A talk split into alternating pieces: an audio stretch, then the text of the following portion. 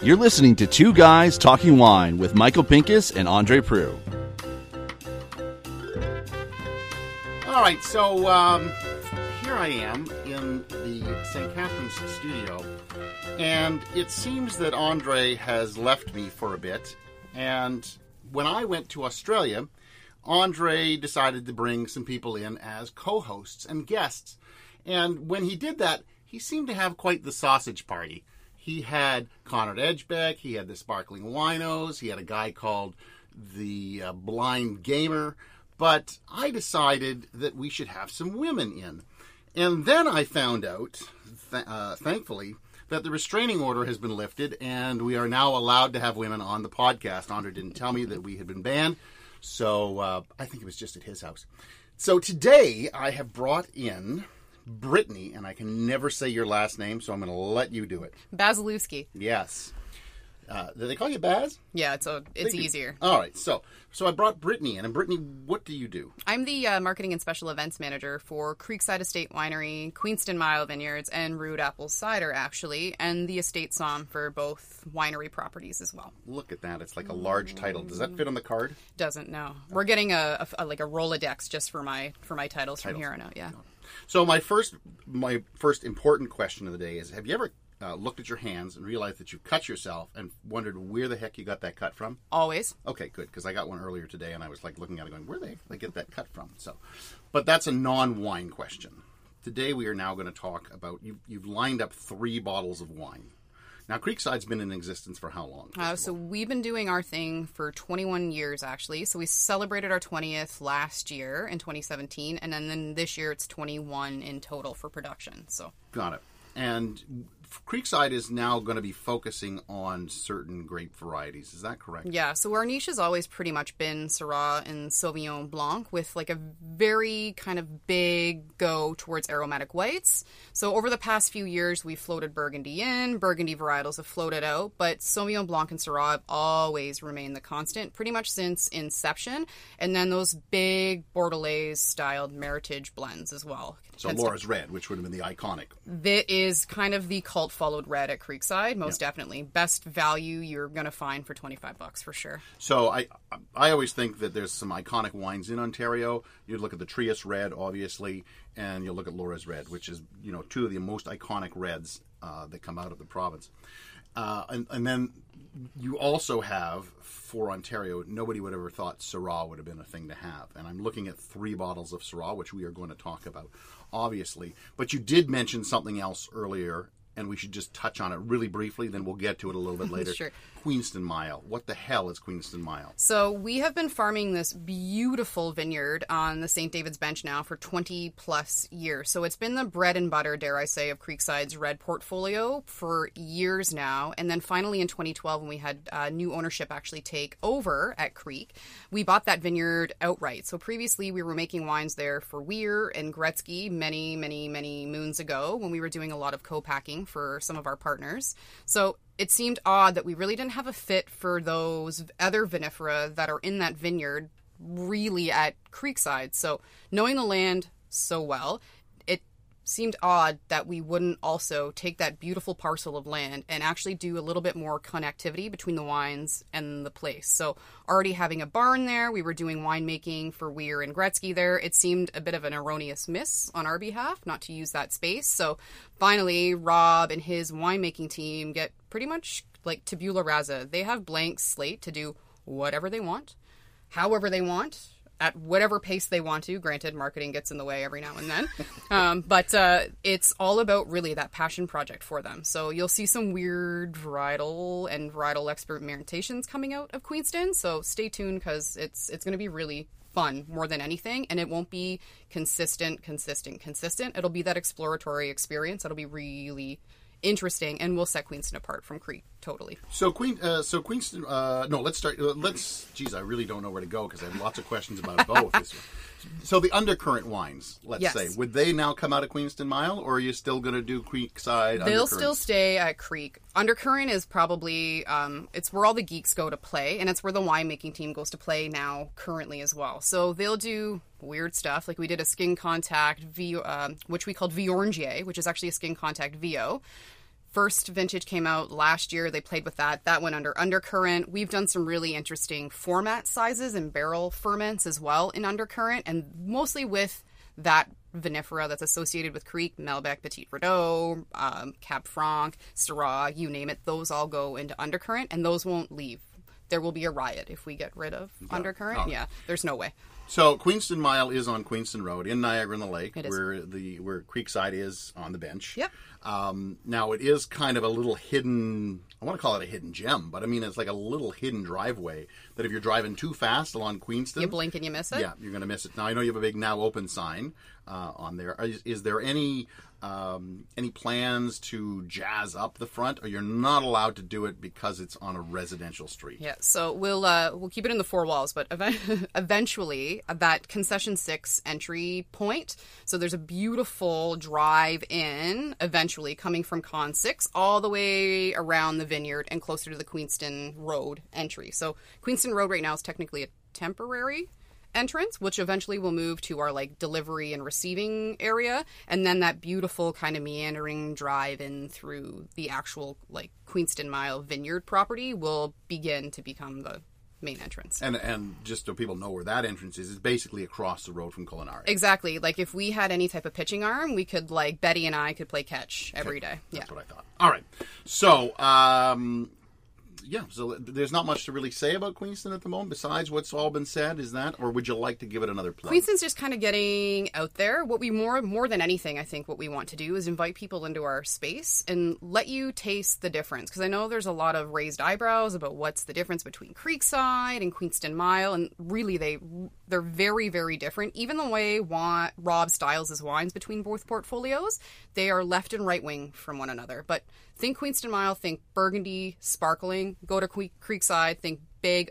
Big reds and beautiful aromatic whites. Your uh, your Blanc de Noir out of Queenston Mile is outstanding. you and I tried it earlier in uh, in the fall, I guess. And it Pretty was- austere. It was okay. Like I mean, it was a good wine. And then now that it's been in bottle, I think a little bit longer, and it's now under cork, and it's come into its own. It's really, it's really come into its own, and that that austerity, that that acidity has just popped. It's funny with Rob's wines, he has a tendency in their youth, all of those, lots of lees contact in the whites, or depending on new oak, oaking agents with our reds, they always have this initial kind of like "Eek!"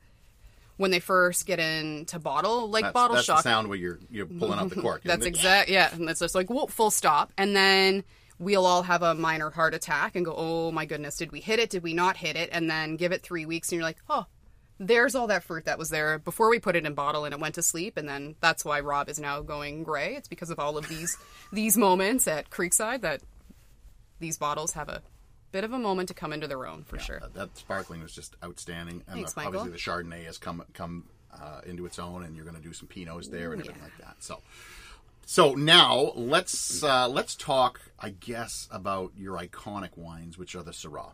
They're the We've talked. Laura's Red.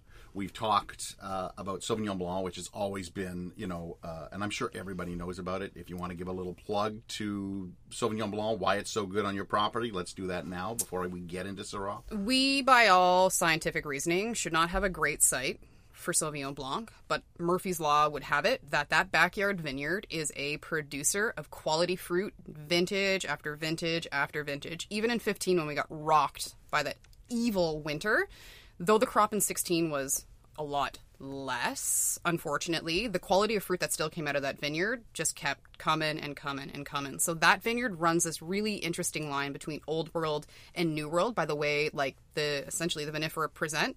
So our early pick dates give us this really bright acid. Rob gets a ton of tropical fruit out of that first pick too, so lots of guava and passion fruit. Then we'll take an additional hang time and pick backyard block for still which tends to be nice and high in acid, but brings more of that savory things out for a couple more weeks thereafter in our reserve Sauvignon Blanc. And then we kiss that with just a hint of neutral French, and we get this beautiful window of Sauvignon Blanc from bubbles to to barrel. So So whenever we record at Andre's place, uh, I don't know if you've ever met his dog or anything. Henry always shows up either by barking or licking somebody inappropriately. Uh, so my cat Amber has wandered in, and you're a big cat fan, so um, he will now hang out on your lap. I hope you don't mind. absolutely not. Okay, good. So we're going to talk uh, Syrah, which means now I'm pouring. Obviously, you were originally going to pour, and uh, yeah, if you lean, you lean too far forward, he will jump off. So that's how it is. So the nice part is you get served. Oh. and uh, Very you- swishy. I love and- it. And you get the warmth of the cat. So uh, let's talk about Syrah. Obviously, a place Ontario uh, as a as a wine growing region should not be growing Syrah. Uh, Cab Sauv would be another one that we don't we shouldn't be growing. But Syrah is one of those ones that people would think there's no chance in hell you guys make Syrah, and yet you guys seem to knock it out of the park year after year after year. So now, for the first time, if I'm not mistaken, you have all three of the big boys the Iconoclast, the Broken Press, and the Unbroken in the same vintage year, all 2016. So now people can actually see what the difference between these three wines are. Exactly. Yeah. So we're gonna we're gonna taste them and talk about them. So which do you want me to pour first? We should go iconoclast to broken and leave big unbroken till the very end. All right, so we're gonna start with the Iconoclast. What is the deal with the Iconoclast uh, Syrah? So I don't want to say that it's broken press light, but it's a little bit broken press light. So unlike broken press Syrah, this still contains a small component of Viognier, but actually considerably less than what we see in broken. And by considerably less to our winemaking team, that's a switch of two percent. And that Viognier only comes in by way of skin contact. Okay. So in this case, Iconoclast and Broken Press are literally separated by barrel selection. So the same vineyard source, same for the most part treatment in oak, unless it's a different barrel selection. But Ico Syrah sees more new wood than Broken Press does as well. Got it. So, um, uh, having tried these again in the fall with you, uh, it seems that Iconoclast has mellowed a little bit. So Yeah. it's been at least four or five months since we tried these. Exactly. and uh, it does seem to have um, mellowed. Although the the new wood is quite prevalent in this wine, and it's under screw cap. So the other two are under cork, but this one's under screw cap. What was the decision to go Iconoclast with all its new wood to go under under? Under Stelvin. Yeah. So we also have a bit of a vintages play with Iconoclast as well. So just for pure consumer friendly packaging, Rob also uses specific liners as well with his Stelvin closures to ensure that there's a small bit of oxygen pass through to put a little bit of that nuance in. But it's not great. It's all about that like consumer friendliness, really, what and the approachability of opening a sc- like a screw cap Syrah versus something with cork. We're just taking a quick picture here.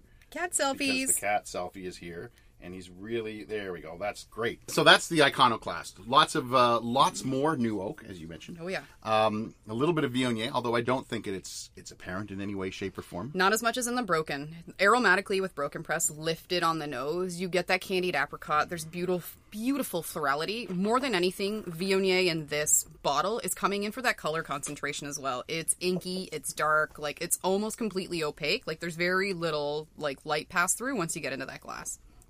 Perfect yeah so I, I guess if you like them because of that screw cap I, I think the ageability on that is uh, is really good like i mean 10 years or, or more Yeah, like the tannins are still really forward. They're still pretty coarse. Like those will all start to lay down a little bit. We also have to keep into consideration 16 was a monster Yeah. of a vintage. We were having Pinot Noir actually raisinate on the vine.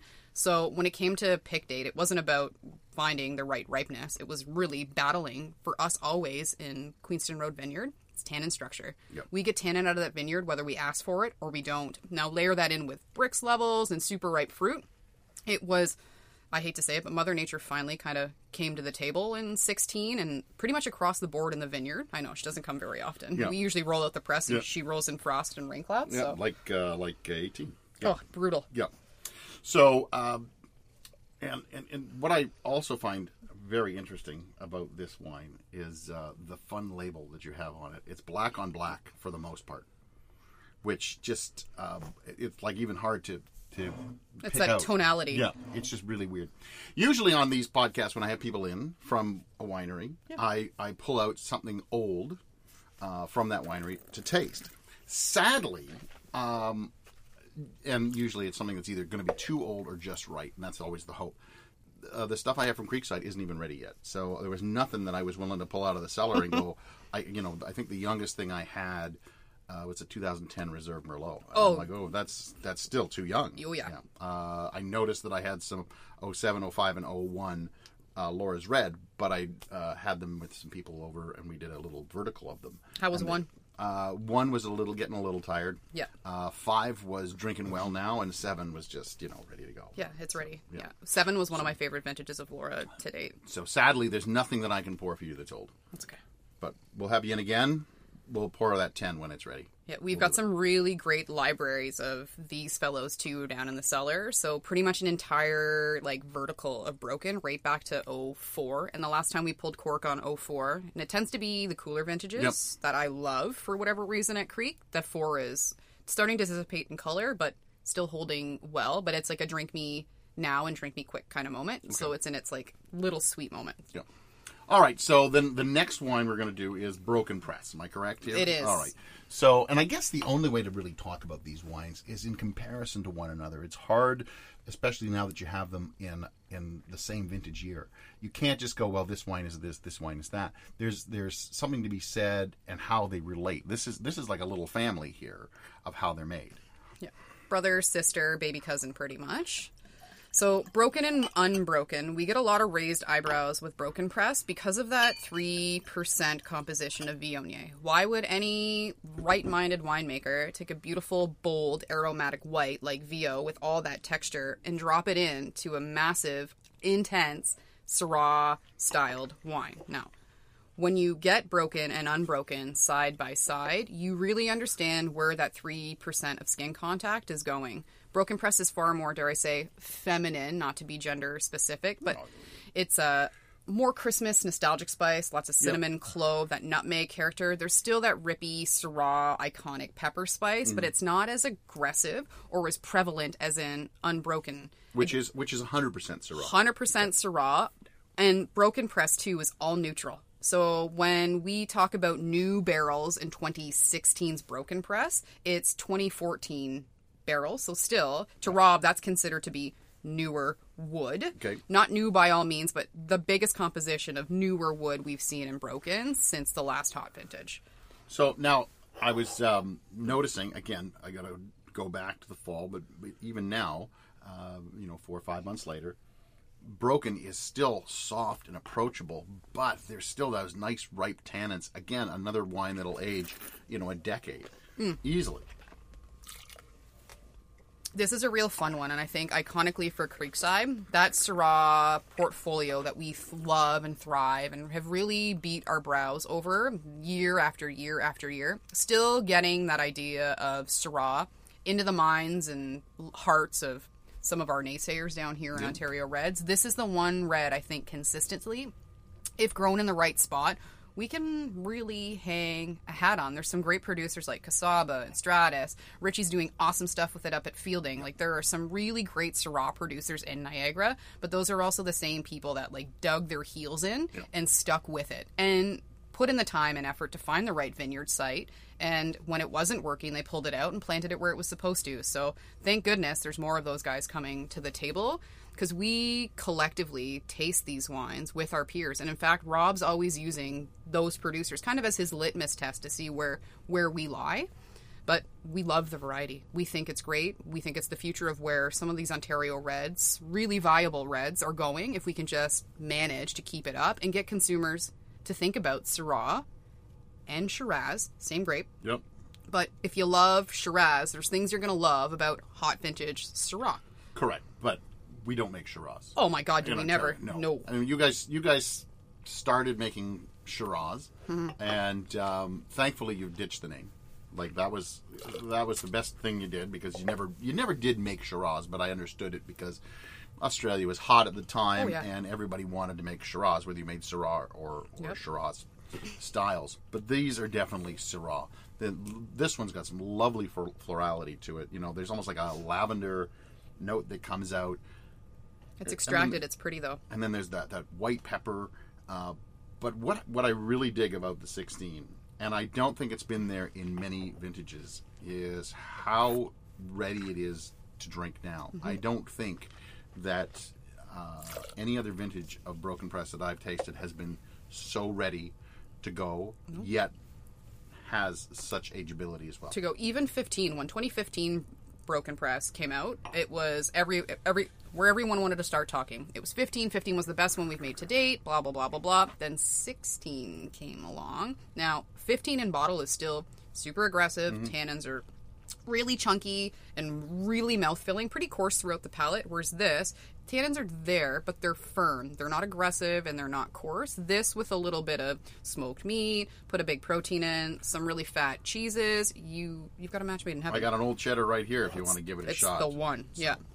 And uh, so yeah, I'm really I'm really digging on the uh, the broken press. I think that's a really lovely, um, and and it, and it just falls in line with the other broken presses that you've made. But as I said, more approachable now. Now, do you think it's because Rob changed his style, or is this definitely a vintage variation? It's vintage. Rob's style is pretty consistent year after year. It'll be vintage variation, really, that sets that Creekside portfolio apart. And it's always French oak, so the oaking influence hasn't changed. The way the wines are treated hasn't changed. They're stored in the exact same place. It's literally just vintage. No difference in yeast. None of that kind of stuff. So now that it gets me uh, gets me kind of salivating for what we can do here with the unbroken press. And again, as it relates to the broken and the iconoclast, and after we get all three of them uh, talking about all three of them, we can definitely, um, you know, talk about you know why they're so why they're so different, I guess, or what makes them so similar, I guess. Like, yeah. How do you feel about Syrah moving forward in Niagara, Michael? Well, I'm a big fan of Syrah. Uh, always have been. I know uh, Andre is not, but he is starting to slowly come around, which is nice to hear. Uh, I don't know if you're ever going to bring me around on Chardonnay, uh, but um, you know, we do make some great Chardonnay in Ontario. Don't get me wrong, but I mean, uh, just Chardonnay is a great variety, and its totality is never my favorite because I taste so much bad Chardonnay. I was going to say, and most people do. Yeah, but some, but there are people who love Chardonnay. So, uh, and and you know, my wife is one of them. She loves Chardonnay. She's just a big Chardonnay fan. That's why we love Erica. But I, but I know what she likes in Chardonnay, and thankfully, I would say ninety-five percent of the stuff that she likes in Chardonnay, I also like in Chardonnay. Um, there are certain ones that she likes a little bit better that have, you know, a little too much oak, but you know, she's finding her way around Chardonnay. You're more cru Chablaisienne, yes? Linear, more flinty. Well, I, I like some minerality, but the, the parts about Chardonnay that I want are fruit. After all, Chardonnay is a fruit, and that's what I want to taste. The moment I start tasting too much oak, too much vanilla, too much butter, The grape's gone. Yeah. So you know, Chateau two x four, not a big fan. Nope. So I would agree. and I've tasted so much of that. So back now to uh, the broken, the unbroken press. So this is one hundred percent Syrah. Syrah. All from Queenston Road Vineyard. Exact same source as Broken Press. Only difference is 100% Syrah, and there is seven. So think of how ripe that fruit would have been for Rob to consider seven brand new barrels for the unbroken press composition. So when we start bringing wood into the portfolio, and if Rob is actually going to bring new wood in, it's a pretty sticky argument in winemaking to bring that new wood in. So Rob's also a disciple, if you would, of Angelo Pavan, who is like the man for no oak or neutral oak in most of his red wines. And I think Rob's brought that into the Creekside style as well when it came to something like this. So for him to actually say, yeah, you know what, we need new wood to make the style come to life, it was a pretty big decision. So this one, you know, I think it forgoes the the violets, the lavender, That's any of that floral, and uh, definitely hits hard on the pepper. There's Hmm. no doubt. And it's like a it's, it's masculine pepper. It's crack black peppercorn. It's that pink like uh, pink peppercorn, that allspice character. It's really really spicy and pretty much every component. The fruit's there, but it sits all underneath all of that spice. So I think once those tannins start to soften and you can feel the acid a bit more, it'll pull that fruit up. But now it's it's pretty much wood, just because of its youth. Yeah, there is there is a lot of wood, but it's not uh, it's not liquid wood. No. Okay, there's definitely a fruit core that's underneath there. Uh, There's that pepper. Uh, there's that spice.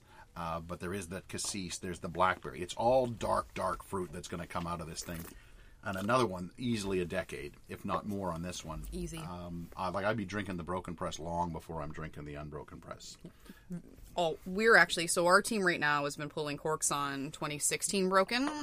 Again, very rarely will you find our winemaking team make any qualifying remarks about our wines. They are very, very humble, tons of humility.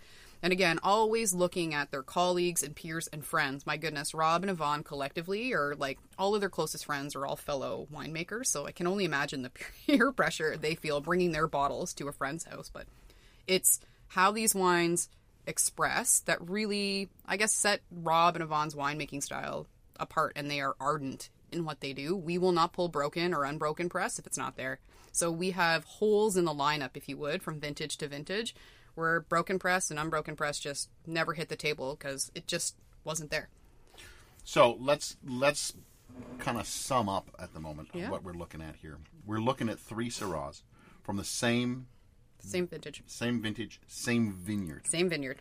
Uh, picked it basically well, all the, all is picked at the same time, and it's all made at the same time, and then o- only when you guys are ready to make the barrel selection Exactly. Is everything picked into either broken press, unbroken press, or uh, iconoclast. Well, as much as I would love to tell Rob, hey, you know what? We are selling out every vintage early of Broken Press. Go and make me more. There's no integrity behind that. And I think that's one of the reasons I love Creek so much and kind of pushed myself to find or search out Rob and Yvonne and the team that's there because I wanted to work with people who were as passionate and ardent about what they did as I was. And they will dig in and will not move. So if I'm like, hey, Rob, you know, I need an extra 10 cases to really hit that bottom line, he's like, beat it, kid. This is what you got. But here's the other things that are coming along that are fun and interesting. That's how Iconoclast came to be because the Syrah was so great one year, and there was only a certain number of barrels that were iconically broken press. But Rob didn't want to blend it off into general list Syrah. Was too good. So voila, Iconoclast was born. So what we didn't talk about is your background. How do you get into wine? I'm a huge nerd. So my father was actually a vineyard manager when I was a kid, and we would spend like Saturday afternoons like heading out with dad, mounding up snow in the vineyard while he had a few last minute things to do, and I swore I would never set back like foot back on another farm ever again. Yeah. Lo and behold, I work my way through university and fine dining, bite the wine bug, look sit my parents down at dinner, look at both of them and say, "You know what? I don't really want to go to law school anymore. I think I'm going to take a year off and I'm going to, you know, explore wine, get some wine education." I thought my mother was going to die. Um, and here I am. So I went and got my SOM cert. was fortunate enough to team up with like Chef Mark Picone, who I did my stage with, and Jennifer Wilhelm, who's been a massive wine mentor of mine, and have beaten the beaten the wine path ever since. And I have not looked back. Great.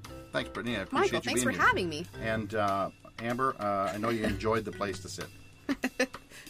Thanks for listening. Please subscribe to Two Guys Talking Wine on iTunes.